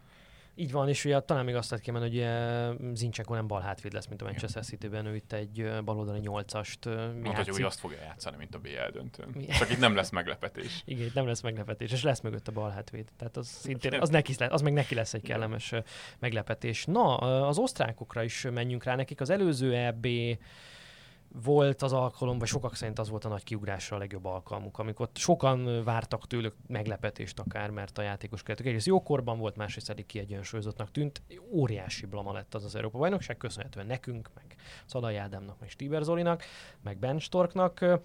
Összejöhet ez a bravúr egy öt éves késéssel szerintetek? Mert egyébként ez a csapat Kalajdzsicsal, Zabicerrel, Slágerrel feltétlenül, főleg Alabával, aki most véletlenül balhátvéd lesz. Vagy ki mm, tudja. Vagy ki tudja, Hintereggerrel, Dragovics, tehát a nevek továbbra is részben ugyanazok hát, a nevek megvannak. Nagyjából erősebb csapat, mint amelyik volt az előző Európa bajnokságon. Itt ugye itt pont a közhangulat érdekes, hogy itt a, az előző Európa bajnokságon valóban mindenki azt vált, hogy majd nagyot alkotnak, egy picit talán kevésbé sokoldalú kerettel, most viszont mindenki, mint hogyha leírná őket, hogy itt ugye Franco Foda szövetségi kapitány kapott nagyon sok kritikát, főleg itt a Dánok elleni 4 0 vereség kapcsán, és ő is picit, mint hogyha nem tudná, tudná eldönteni, hogy hogyan kellene játszani. Azért az elmúlt egy-másfél évben az osztrák válogatott, szintén a letámadás tekintve az egy legaktívabb, meg intenzívebb csapat volt itt a válogatott mezőnyben csak hát ebben nagyon sokszor becsúsztak hibák. Nyilván adja magát ez a fajta játék, mert nagyon sok játékos, gyakorlatilag a keret nagy része valamilyen szinten találkozott a, a Red Bull rendszerével, ami nagyban erre épül a labda nélküli játék, vagy, vagy dolgozott olyan edzővel, aki korábban a Red Bull rendszerében megfordult, viszont Franco Foda például nem egy ilyen szakember, ő nem dolgozott itt, pont ugye a, a Red Bull előtt sikerült egyszer megnyernie a bajnokságot, és az nagyon látványos, amikor ezek a játékosok, akik más csapatokban szintén agresszív letámadást alkalmaznak klub szinten, más-más rendszerekben játszanak, más, másfajta jelzéseket követnek, mikor kell letámadni, mikor kell kilépni, mikor kell visszazárni, mikor kell biztosítani, az összhang, mint hogyha nem működne. Szintén, megint csak talán már ötödik alkalommal kell mondanom, hogy a válogatott szinten ezek a finom mechanizmusok nem biztos, hogy mindig nagyon jól működnek, miközben Foda az osztrákokkal nagyon erősen próbálta ezt megvalósítani, és mint ebből visszavett volna az utóbbi időben, de hát az sem vezetett egyébként komoly fejlődéshez. Igen, Szabi Csimred is dolgozott Franco Fódával korábban, ő éppen a videóton vagy a Fehérvár vezetőedzői posztjait hagyta ott az osztrák válogatottat, így ő ezen az ebbén nem ül ott a kispadon másodedzőként. Én sem nagyon tudom, hogy hányadan álljak az osztrákokkal. A, a pressinget nagyon várom, de hát ebben benne vannak ezek a 0-4-ek, meg ezek a hatalmas pofonok, hogyha átfutnak rajtuk, és keresztül tud rajtuk futni az ellenfél, és azért mondjuk az ukránok esetén ezt nem zárom ki, akkor, akkor őket érhetik kellemetlen meglepetések, akár ebben a csoportban is, bár azért szerintem a papírforma azt mondaná, hogy jussanak tovább, vagy ők tovább fognak jutni.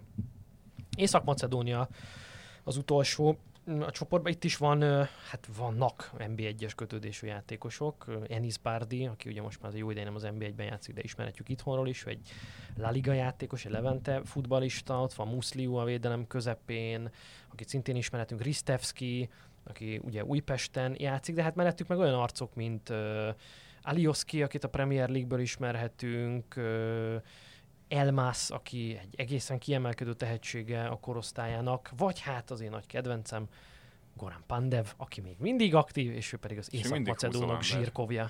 És mindig húz ember, és mindig a tehát tízesben fog játszani, ennek a válogatottnak abszolút kulcsembere.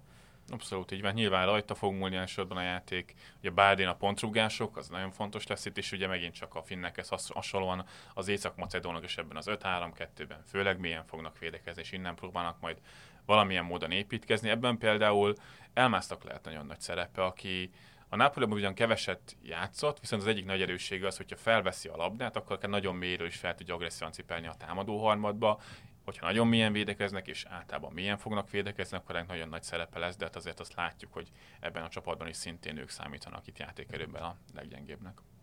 Már csak két csoport van hátra, mert ugye az F-et megbeszéltük előre, ez nekem egy ilyen kicsit megkönnyebbülés volt. Ezt elfejtettem, hogy az elején, hogy az f Nem, nem gondoltad Nem gondoltam, ezt. nem gondoltam át teljesen ezt a műsor struktúrát. Na, a D csoport viszont szerintem a mieink, vagy a mi csoportunk mellett a másik másik legérdekesebb, talán úgy is mondhatnám a másik érdekes csoport, de ezzel kicsit talán túl negatív fanálnék az EB-hez. Én amikor nézegettem, hogy melyik azok a meccsek a csoportok, amit feltétlenül és ezért nagyon várok, akkor a, hát a saját meccseinket, a, meg az F csoport meccseit, meg ugye a D csoportot húztam, és a teljes lap meg fehér maradt ezeken kívül, vagy az Excel tálon, és kicsit meg is ijedtem, hogy huha, de persze nyilván minden meccset fogok nézni. Uh, Angol, Anglia, Horvátország, Skócia és Csehország. Uh, Hát itt uh, angol-horvát legutóbb VB elődöntőt játszottak egymással, emlékezetes módon alakult az a meccs. Meg hát ugye a csehekkel találkoztak az angolok, például a selejtezőkben, ott a csehek nyerni is tudtak egy mérkőzést ellenük, és hát itt vannak a skótok is. Szerencsére. Igen, de jó nekünk. Ha már izgalmas csapatok, akkor Skócia. Egyébként szerintetek van annyira esélyes az angol válogatott, mint amennyire megint ki van kiáltva? Hát ők rossz ágon vannak. Nem, nagyon rossz ágon vannak. Nagyon rossz ágon vannak szerintem is. Hogyha megnyerik ezt a csoportot, akkor Szerintem, szerintem ez, ez a csapat az egyik legjobb csapat a mezőnyben, a játékos profilokat tekintve is, a keret kiegyensúlyozottságát tekintve is, akár a szövetségkapitány tekintve is, azt gondolom, aki nem csak taktikailag, de mondjuk ilyen csapatkohéziós összetartó erőként is szerintem egy egészen kiemelkedő karakter a nemzetközi focinak. Ugyanakkor hát nagyon-nagyon rosszágon vannak, ha megnyerik ezt a csoportot, akkor a mi csoportunk harmadik helyzetjével fognak találkozni, legyünk bármi, de, hiszem, de vagy más, második. Másodikkor azt hiszem. Legyünk bármi, de valószínűbb, hogy a német, francia, portugál hármasból valaki, ami azért nem a szerencsés sorsolásnak a, a minta példánya lenne ez, és hát ugye ne felejtjük, hogy megint az angol játékosok jönnek a legtöbb játékperccel a lábukban, a topligákat tekintve két angol csapat játszotta a BL döntőt, egyébként most viszonylag sok angol játékossal, akik lényegében egyetlen felkészülési meccsen sem tudtak pályára lépni, mert inkább úgy döntött Southgate, hogy pihenteti őket. Nem ez az ideális EB felkészülésnek a, a mintája, azt gondolom. Engem nagyon-nagyon meglepne, hogy az angol válogatott jól szerepelne ezen az Európa-bajnokságon. Nagyon sokat játszottak a játékosaik, sokáig is jutottak ugye tényleg a BL-ben is, viszont annyi előnye megvan az angoloknak, hogy szerintem az egész EB mezőnyben nincs még egy olyan csapat, amelynek a támadósora az ennyire mély lenne, akár támadó középpályások, akár szélsők, de még a csatárposzt is ide veszem, mert hogyha hiába calvert nem egy Harry szintű játékos, de azért azt Evertonban látunk egy nagyon jó befejező. Tehát akár elképzelhető az, hogy itt a csoportkör alatt de nagyon sokat sok látjuk majd közül a, változni. Sok szék közül a pad alá is lehet hmm. esni, tehát hogy persze ott van Grealish, Sterling, Rashford, Mount, Foden, Kane, és persze, de hát ebből egyszer hármat tudsz föltenni, és mi van, hogyha rosszra böksz. Tehát Rashford egy tudjuk, remek hogy az angolok egyáltalán milyen felállásban próbálnak meg játszani. Most például a Telegráfon, ha jól emlékszem, tegnap megjelent egy olyan kis szivárogtatás, hogy a horvátok ellen akár visszatért a már viszonylag régen látott 3-4-3, amiben négy, szél, négy szélső hátvéd is, és alapból is Southgate azért vitt ki ennyi univerzális embert, akik elsősorban akár jobb hátvédnek, vagy szélső hátvédnek számítanak. És, és, és remélem, hogy Rice, Rice Phillips kettős lesz, tehát hogy két izé, hatossal, hogy még biztosabb legyen, tehát persze. Igen, nyilván. nehogy fel tudják hozni a labdát még véletlenül Igen. sem. Nyilván itt picit azt mutatna, hogy a horvátok ellen sikerül bemutatni, hogy Southgate sem hiszi el, hogy a csapata tud igazán domináns játékot bemutatni, és nekem ebben az angol válogatottban ez az ilyen bizonytalan dolog, hogy támadásépítésben az angolok nagyon lassan építik fel ezeket az akciókat általában, és hogyha egy nagyon jó, mély, középső blokkban védekező csapattal játszanak, és kiveszik valóban hatosokat a, a játékból, akkor nagyon a szélre szorul a játék, és hiába vannak ott elő a támadósorban akár Mountok, Fodenek, Grillisek, akkor nagyon nehezen jut el hozzájuk a labda, tény, hogyha mondjuk ezekből több játszik, és valaki vissza tud lépni a labdát Harry és képes erre, azt valamilyen szinten meg lehet oldani, de nekem az angol vállalatnál hiányzik az a nagyon világos elképzelés, ami alapján nem, hogy a keret összeállt volna, hogy egyáltalán azt megtippelni, hogy milyen kezdőcsapattal, milyen koncepcióval próbálnak neki mennek az Európa bajnokságnak, én ezért fázok egy picit tőlük. Én mindig fázok az angoloktól, tehát hogy én már túl sok mindent átéltem. Ugyanakkor nagyon kíváncsi vagyok, mert ez egy nagyon, nagyon izgalmas keret, és mondjuk ettől a három védőzéstől kiver a hideg veríték, de, de, de akár egyébként jó meccseket, meg izgalmas meccseket is játszhatna. Anglia most már hosszú idő óta először egy nagy tornán, mert azért a 2018-as menetelés az nem éppen erről maradt emlékezetes. Na, már csak a horvátok menetelése volt vicces. Viszont egyébként azt nagyon, arra nagyon kíváncsi vagyok, hogy a 2018-as VB-n a pontrugás variációknak nagyon-nagyon nagy szerepe, jutott, a, szerepe volt abban, hogy az angolok sokáig jutottak. Szóval ebben még Alexander Arnold nélkül is elég erősek tudnak lenni az angolok. Grill Grealish-sel például, uh, Trippierrel vagy Mounttal például, szóval, szóval egy ilyen nagy tornán ez is sokat érhet, az ág, amin vannak, az nem túl jó. Mit gondoljuk viszont akkor a horvátokról, akiket itt a selejtező sorozatban mi is meg tudtunk Semmi lepni, jót. és ugyanakkor, ugyanakkor az a csapatuk, ami, ami elment a VB döntőig, és ott is egyébként viszonylag közel volt a bravúrhoz egy darabig, hát az csak idősebb, öregebb és fáradtabb lett azóta talán. Hát a horvátok alapjáték azért alapvetően nem változott azóta, mint a világbajnokságon döntőt játszottak viszonylag sok labdavietlogtás a középpályán, őket azért nehéz lehet támadni, pont azért, mert nagyon labdaügyes, meg pressing rezisztens játékosaik vannak, Brozovic, Modric, de Kovács is ide tartozik, bár ő azért nem valószínű, hogy a kezdőcsapatban kap majd helyet itt minden mérkőzésen az Európa bajnokságon, például, hogyha 4-2-3-1-ben játszanak, akkor a CSK Moszkván futballozó Vlásics egy jó megoldás lehet itt, akár hogyha középen akarnak áttörni, de hát mennyire akarnak középen áttörni, mert ez a horvát válogatott itt Dalit általában a széljátékot erőltette a középső labdatartás után. Kikerült a szélre labda, és nagyon sok beadással dolgoztak, csak hát itt a szélső hátvéd posztokon is történt egy kis visszalépés itt a bal oldalon, bár is így nem feltétlenül itt az egyik legjobb megoldás, csak nem nagyon van alternatívája. Lusájkó pedig gyakorlatilag nem játszott ebben a szezonban. Az Atletico Madridban Trippé hát, abszolút. azóta, mióta VB-n feltűnt és nagyon jól, jól játszott, azóta lényegében nem nagyon láttuk őt magas szinten. Meg hát nincs Mandzukic aki hát egy Petkovics nagyon... valamilyen szinten, mint profil tudná őt pótolni, csak hát nem, nem ugyanaz a, a szint, szinten. Nem az a szint, és Mandzukic egy nagyon alulértékelt, ugyanakkor rendkívül hasznos figurája volt ennek a válogatottnak, helyet csinált másoknak is, meg hát az a típusú védekezési munka, amit beletett ebbe. Mondanám, hogy a horvátok Szalai Ádámja, de, de ezzel talán megsérteném Mário Mandzsukicot, aki egy BL győztes játékos, és hát nagy klubok egész sorában fordult meg. Na és akkor a csehek... Meglepne titeket mond... egyébként, hogyha nem jutnának tovább a csoportból? Azért meg, tehát a harmadikként, ezek a skótok rettenetesen rosszak. Tehát, Játék, játékos állományban, anyagban. Ja, nem minden harmadik jut tovább, igen, igen, viszont az azt kéne, hogy a skótokat se verjék meg, azon azért meglepődnék. Hát a skótok, akik nagyon jól állnak. Az angolok jobb hátvédben állnak nagyon jól, a skótok meg bal hátvédben állnak. Csak bal hátvédjeik vannak lényegében, akik egy futballistára emlékeztetnek. Ez azért John megint ne írjuk jó, le annyira itt jó, a középpályán. Tényleg megint nagy kedvencem. Shea Adams, aki valahogy skót lett közben, időközben. Aha, Tesco Sherikén, tudjuk. Jó, meg ez Kat meg Taminei, de hát... Aki jobboldali belső védőként fog valószínűleg játszani. Uh, igen, igen. Hát uh, egész beszéltünk akkor a skótokról, nyilván itt van Fraser, tehát hogy azért vannak focistáik, kicsit túloztunk, de hát azért itt ez inkább a szerbek bravúrja, hogy a skótok itt vannak a, az Európa bajnokságon. Én megvalom őszintén nem nagyon értem, hogy az hogy jött össze, tehát a szerbek kiejtették a norvégokat, ugye a Hollandal, Ödegorral, és ezzel az Bergével, meg ezekkel a fiatal tehetségekkel, majd ugye 11-esekkel alul maradtak a skótokkal szemben. Ez a futballromantikus lelkem nagyon örül a skótoknak, mert ugye 1998 óta nem voltak nagy tornán, és nagyjából akkor kezdtem futballt nézni, és a, a skótok azért egy ilyen exotikumnak számítottak a mezőnyben, de hát valami förtelmesen rossz meccseket játszanak általában. Ja, de valóban abból áll igazából a játékuk, hogy itt egyrészt Andy Robertson próbálja a bal oldalról benyomni középre a labdákat, hogyha ez nem sikerül, akkor még a baloldali középhátvédet játszó Tirni is csatlakozik a támadásokhoz, és megpróbálja ugyanazt. Nem a legsokoldalú, meg nem a legszexibb játékos kótaké, de van tényleg John McGinn, akiről már beszéltünk, hogy jól tud érkezni a 16-oson belőle, védekezésben is nagyon jól használható a középpályán. Vannak jó játékosaik, de valójában tehát a skótokkal igazából az a baj, hogy nem játszanak látványosan. De hát nekik nem is kell látványosan játszani. Szerintem simán benne van, hogy itt hoznak majd meglepetéseket, mert az alapjátékuk az, az viszonylag jó kimunkált, egyszerű, de működőképes. A csehek nekem nagy kérdőjel, de ilyen nagyon pozitív kérdőjel, mint hogy én sokat várok a csehektől, mert ez egy jó keret, jó játékosok, most már többeket láttunk is például a West Hamben, meg a Premier League-ben, ugye friss hír, hogy Czófal és Szócsek mellett Alex Krált is leigazolták, tehát lényegében egy egész cseh magjuk, és itt a szó szerint kell érteni.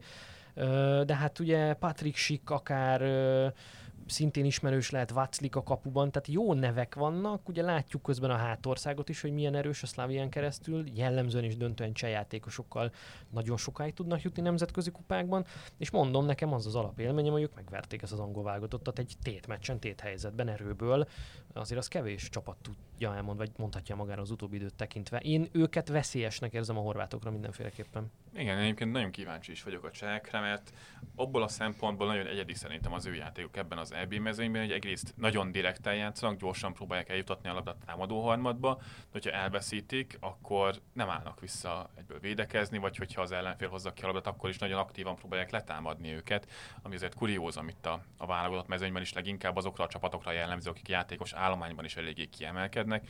A cseh csapat jó játékosokból áll, de azért a legtöbben még nem az elit szinten, a legnagyobb klubokban játszanak.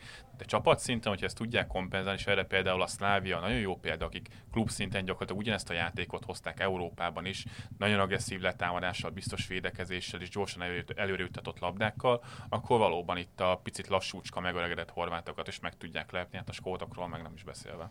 Egy játékos még kiemelnék, Adam Hlozek, 18 éves, a Sparta Prahából elképesztően nagy tehetségnek gondolják, bár láttunk azért már Karonvarjút, meg cseh tehetségeket Thomas Necittől, Václav Kadlecig, meg nem tudom, keresztül, egyébként itt van a keretben valamilyen érdekességnél fogva. Szóval, hogy Adam Klozek nem lesz kezdő vélhetően, de itt van 18 évesen az EB keretben, egy nagyon erős cseh keretben, és várom, hogy pályára kerüljön például, ez is egy érdekes lehet. Nekem mondom, ezek Král, ő kicsit eltűnt a szemek elől ugye a Spartak Moszkvában, de, de csak nagyon jó dolgot olvastam róla, és láttam, amikor, amikor láttam játszanak, hogy nagyon jó benyomást tett rám.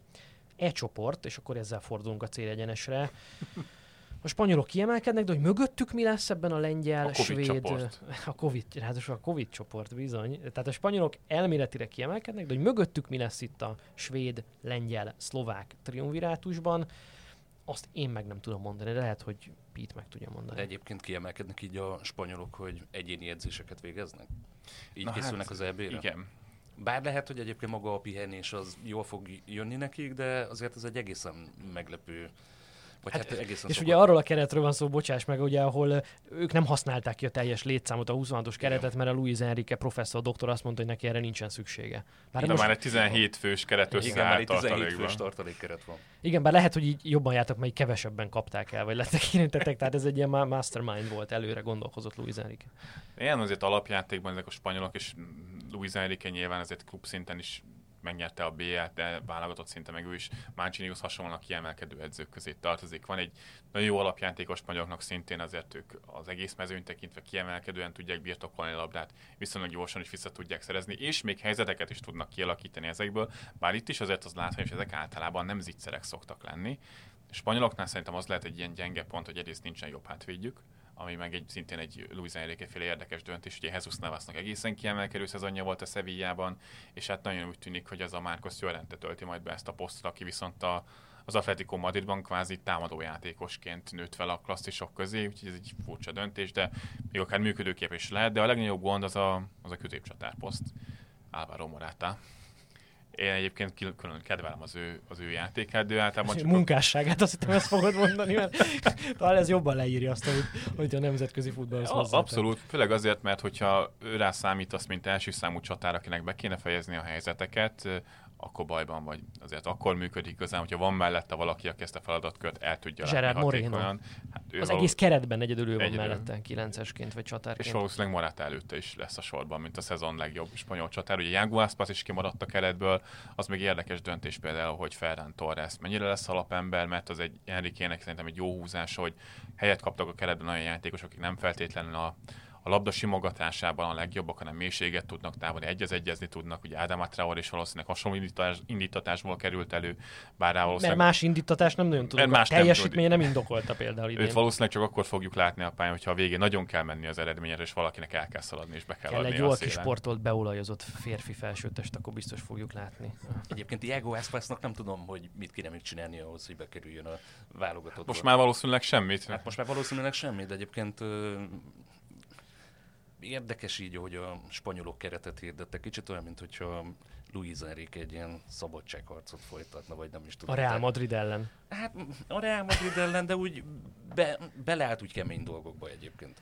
Igen, ugye nincs Real Madrid játékos a spanyol keretben, ezeket az 50 óta először, és ugye ennek van egy olyan örömteli, hát örömteli minden esetre érdekes következménye, hogy több Ferencváros játékos lesz az Európa bajnokságon, mint a Real Madrid játékos. Hét, hét ember lesz a Fradiból az EB-n, és hatan a Real Madridból. Bár mondom, ez a Covid helyzet miatt akár változhat itt a spanyoloknál, most minden képlékeny. Én, ha ránézek erre a keretre, és elismerve, hogy remek játékosok vannak benne, ugye Emrik Laportot talán említsük meg, akit a franciák hosszú időn keresztül mellőztek, és ő végül spanyol válogatott lesz, és Úgyhogy még annyi, hogy kicsit érdekes, meg kuriózum lesz, hogy két ballábos belső védőn állhatnak fel a spanyolok, És- és a Laportal is Pau torres Na igen, tehát hogy a Laport kapcsán azt akartam mondani, hogy talán így Sergio Ramosnak a hiánya majd nem lesz annyira látványos, bár ö, nyilván ő nem csak a remek játékával szórakoztat minket, hanem a személyiségével, jelenségével, történelmi léptékűen ö, érdekes, izgalmas karakterével, szóval, hogy azt akartam mondani, hogy ha ránézek a keretre és viccet félretéve, ö, hát 2004 talán, amikor legutóbb ennyire középszerű spanyol keretet láttam. Nincs, Baraha meg Albelda voltak a középpály közepén, és a Xavi azt hiszem egyetlen percet sem kapott ott azon az igen, elben. nincs annyira egyértelműen kiemelkedő játékosok most a spanyoloknak, mint mondjuk néhány évvel ezelőtt Xavival, Iniestával, és Busquets is kikerült ugye most a Covid miatt a keretből, de összességében azért említettük a belső védőket, tehát Laportot szerintem egyértelműen a klasszis kategóriába soroljuk, Paul ezt valószínűleg hamarosan ebbe a kategóriába fogjuk sorolni, azért a középpályán mondjuk Tiago szintén ezt a színvonalat képviseli, itt a támadósorban azért valóban igaz, hogy bár nagyon sok a variációs lehetőség, az jó jellemzi itt a spanyol keretnek a hát gyengeségét, hogy valóban Morata az első számú center. És nincs mondjuk akár a, szélső pozíciókról is olyan, aki ezeket a gólokat pótolni tudja, bár Ferran Torres lőtt már mesterhármast a németeknek, meg itt a Premier League szezon végén is a Manchester City-n akár csatárként Neki van gólérzéke, tehát ő, ő viszont gólérzékeny játékos, nem egy posztját tekintve nem feltétlenül vérbeli csatár, ugyanakkor van érzéke egyrészt a területeket megtalálni, és szerintem a helyzet kihasználása is, hát Moratához képest mindenképpen Igen, neki egyébként ilyen szempontból jót tett például a Manchester City, aki Valenciában egyébként pontosan egy ilyen ügyes, jól cselező szélső volt, aki a kapura olyan sok veszélyt nem jelentett, viszont azt, hogy például Guardiola nagyon sokszor használta már ősszel is például kilencesként, és arra használta, hogy ezeket a folyosókat befussa, az nagyon jót tett az ő játékának összességében, és a spanyol válogatottnak ezért nagyon hasznos lehet. Rengeteget beszéltünk passzív csapatokról, és általában a passzív csapatokhoz ezt a 3-5-2-t, 5-3-2-t társítottuk, és ezért aztán felüdülésnek hat végre egy jó 4-4-2-t látni a svédeknél. Egy ilyen igazi jó vérbeli 4-4-2-t. El, elől egyébként olyan játékosok, mint Kulusevski és... Aki ugye szintén covidos lesz. Szintén covidos. Ezt most tudtam meg ebben a pillanatban, és összetörtem. Igen, egyébként ő lett volna valószínűleg a legizgalmasabb játékos ebben a svéd csapatban. Én is picit szomorú lettem, amikor megtudtam, hogy így valószínűleg akár a csatárposzton megint Markus Berget csodálhatjuk majd. Egyébként az egyik csatárposzton a torna egyik legkiemelkedőbb tehetségének számít Alexander Isak mellett, aki a spanyol bajnokságban egyik legjobban helyzetbe kerülő játékos volt, de hát ezért Kulusevski kívánásával, bár egyelőre még csak az a kommunikáció, hogy csak az első csoportmeccset fogja kihagyni, de az érzésem szerint itt nagyon nagy veszélyben van akár az egész tornán való szereplése is. Igen, a svéd 4-4-2, ismerik őket már évek óta, a középre húzódó szélsők, hogy a bal oldalon valószínűleg Forsberg fog kezdeni, a jobb oldalon a nagy öreg Sebastian Larsson. Ugye itt Christopher Olsonnak lesz valószínűleg nagy szerepe a pálya közepén, akinek az lesz a dolga, hogy előre juttassa a labdát, de ez a klasszikus svéd játék, tehát róluk egyébként újat már nagyon nehéz mondani. És itt van András Granqvist a keretben, valaki aggódott volna, mint Zsirkovér, 36 évesen Granqvist továbbra is keretek, bár most már valószínűleg kezdő nem, nem lesz, lesz úgy alapember, Lind, mint Zsirkov. Lindelöv és Helander mellettünk most már, ne, most már nem, talán nem fér be ebbe a svéd csapatba. Mit vártok tőlük? Mert ugye ők nagyon jó VB-t mentek, nagyon rossz focival, viszony, vagy viszonylag rossz focival. Egyébként megvoltak a maguk erényei, de hát nem a játékukra emlékszük, mint annyira, mint inkább az eredményességükre, és ugye megint előállt az a helyzet, hogy Ibrahimovic kikerült ebből a válogatottból, és hirtelen egy korszakosan jó eredményt értek el. Nem mondom, hogy a kettő között van összefüggés, de, de ha már rátelepedés előkerült a portugálok kapcsán, akkor a svédeknek is sokáig... jobban fog hiányozni, mint Ibrahimovic. Ő nagyon fog hiányozni. Volna és hát ez a csoport amúgy ad arra lehetőséget, szépen megmasszírozzák a lengyeleket, meg a, a szlovákokat, és már is tovább mentek a második helyen. Igen, tehát a svédek alapvetően nem izgalmasak, vannak izgalmas játékosaik, akik vagy játszanak, mint említettük, vagy nem sajnálatos módon, de ebből a csoportból simán tovább lehet menni. Itt a szlovákokat egyértelműen szerintem a leggyengébbek közé rakhatjuk, az akár a harmadik vagy a második hely nem egy elérhetetlen cél a svédek számára, pont úgy, ahogy akár a világbajnokságon három évvel ezelőtt is. Most azért szintén itt Lindelöf előre bukkanásával, Alexander Isak felbukkanásával azért szerintem még egy jobb kerettel is rendelkeznek bizonyos posztokon, mint akkor. A lengyeleket most viszonylag közelről megcsodáltuk a vb selejtezők indulásakor egy 3-3-as döntetlen kapcsán. Ugye Paulo Souza vett át ennek a csapatnak a vezetését, ami hát uh, ahol szintén hullanak most a sztárok, ugye Piontek után Milik is ki fogja hagyni az Európa-bajnokságot, uh, azért ön nagy bajban nincsenek, mert Lewandowski valószínűleg ellátja ott a feladatokat elől. Az opciók szűkültek. Meg hát, hát azért, azért itt valószínűleg pont Milik kidőlésével itt a játékot kell majd teljesen átszervezni a Paulo Szózának. Ugye már a magyar válogatott ellen is láttuk, hogy ez a 4-4-2-ből 3-4-1-2-be való átváltás volt a jellemző, ez viszont jó lett volna, hogyha Lewandowski mellett van még egy csatár, Zselinszki előtt, most viszont ugye Piontek sérült meg először, most már mindig sincsen, itt valami mást kell majd kitalálni. Hát ennyire rövid idő alatt, és itt tényleg ez a legfontosabb, amiről már beszéltünk korábban is, hogyha ennyire drasztikusan át akarja valaki alakítani közvetlenül a torna a csapatát, az ritkán szokott jól elsülni. Hát Kovnyác kikerült a csapatba egyébként, mm. a Fortuna Düsseldorfból, aki ez nem ugyanaz a minőség még mindig itt van Krihoviák, hogy a régi arcok felemlegetését a tízes mezzel. Nálunk Cseri Tamás lesz a tízes, tehát kicsit talán óvatosabban poénkodjunk ezzel. Bár nem tudom, Pitit 9-esben ült, tehát ő egy másik iskola híve, Szalai Ádám van a hátára írva. Szerintem Jakub Moderre érdemes figyelni, Mateusz Klichre érdemes figyelni talán. Szóval vannak érdekes profilok ebben a lengyel csapatban, hogy akkor nem látom Szózának sem még azt a kiérlet koncepcióját. Valószínűleg nagyon adhok megoldások fognak itt előkerülni a kalapból. Ez lesz, ami a svédeknek gyakorlatilag itt a, a, az ő javukra játszhat, hogy nekik viszont abszolút van egy kialakult játékok, és minőségben mondjuk a szlovákok el, előtt vannak, Úgyhogy itt én a svédeket tippelem például a második helyre Igen, a csoportban. Szóval, hogyha nem nagyon találta volna még meg a játékot, meg pont az ellenünk lévő 3-3 után a lengyelek ott sopánkodva írtak arról, hogy van egy Lewandowski-juk és ennyi, ami egyébként... Hát, egy... Köszönjük szépen. Nem, hát jól hangzik nyilván, hogyha van az embernek egy lewandowski csak hogy nem biztos, hogy ez egy ebén igen, ez mondjuk az elmúlt években nem tett túl jól a lengyel válogatottnak, Igen. hogy nagyon Lewandowski-ra épült a játék. Ugye Szózával ez változhatott volna, csak itt a körülmények miatt ez lehet, hogy visszatér a régi kerékvágásba.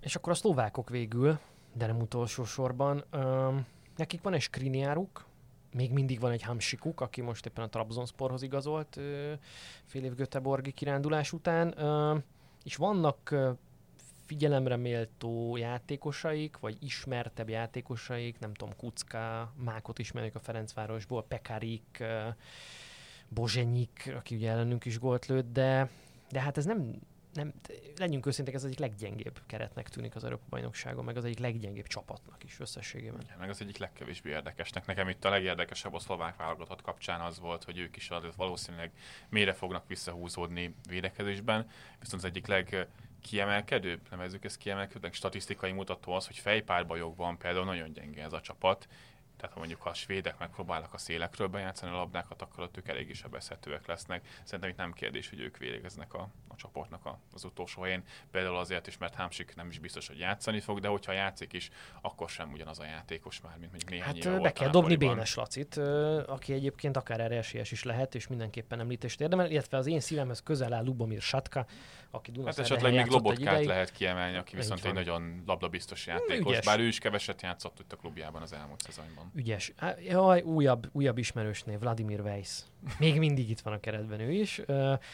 Satkáról akartam azt mesélni, ennyi emlékem van, hogy ugye Dunaszerdahelyen is játszott korábban, meg egy előtte Angliában, Newcastle-ben nevelkedett, kicsit ilyen Kádár Tamásos pályafutást fut, mert most meg a Lech Poznannak a, a futbalistája. Ő a, még a Britannia blognak adott uh, szíves örömest egy remek interjút, úgyhogy őről a szép emlékeket őrzök, és ő a jósatok alapján kezdő lehet majd Skriniar mellett a védelmen. ez volt a legnagyobb pozitívum, amit el tudtunk mondani Igen, a ez picit, picit minősíti a, a szlovák csapatot. Az adásunkat remélem nem minősíti, hogy mennyire hosszú lett. Most már majdnem másfél óránál járunk, de szerintem azért hát tudtuk világítani a mezőnyt, vagy meg tudtuk világítani a legérdekesebb pontokat. Senki ne felejtse el a Sport 24-et, a napi podcastot, amivel jövünk, és az előfizetést, ami ehhez szükséges. Már szombat reggel jelentkezünk, amikor Kálnoki kis Attilával megbeszéljük, kibeszéljük, átbeszéljük a nyitómérkőzést. Tartsatok velünk, jó elbét mindenkinek, és hajrá magyarok! Sziasztok! Sziasztok! Sziasztok!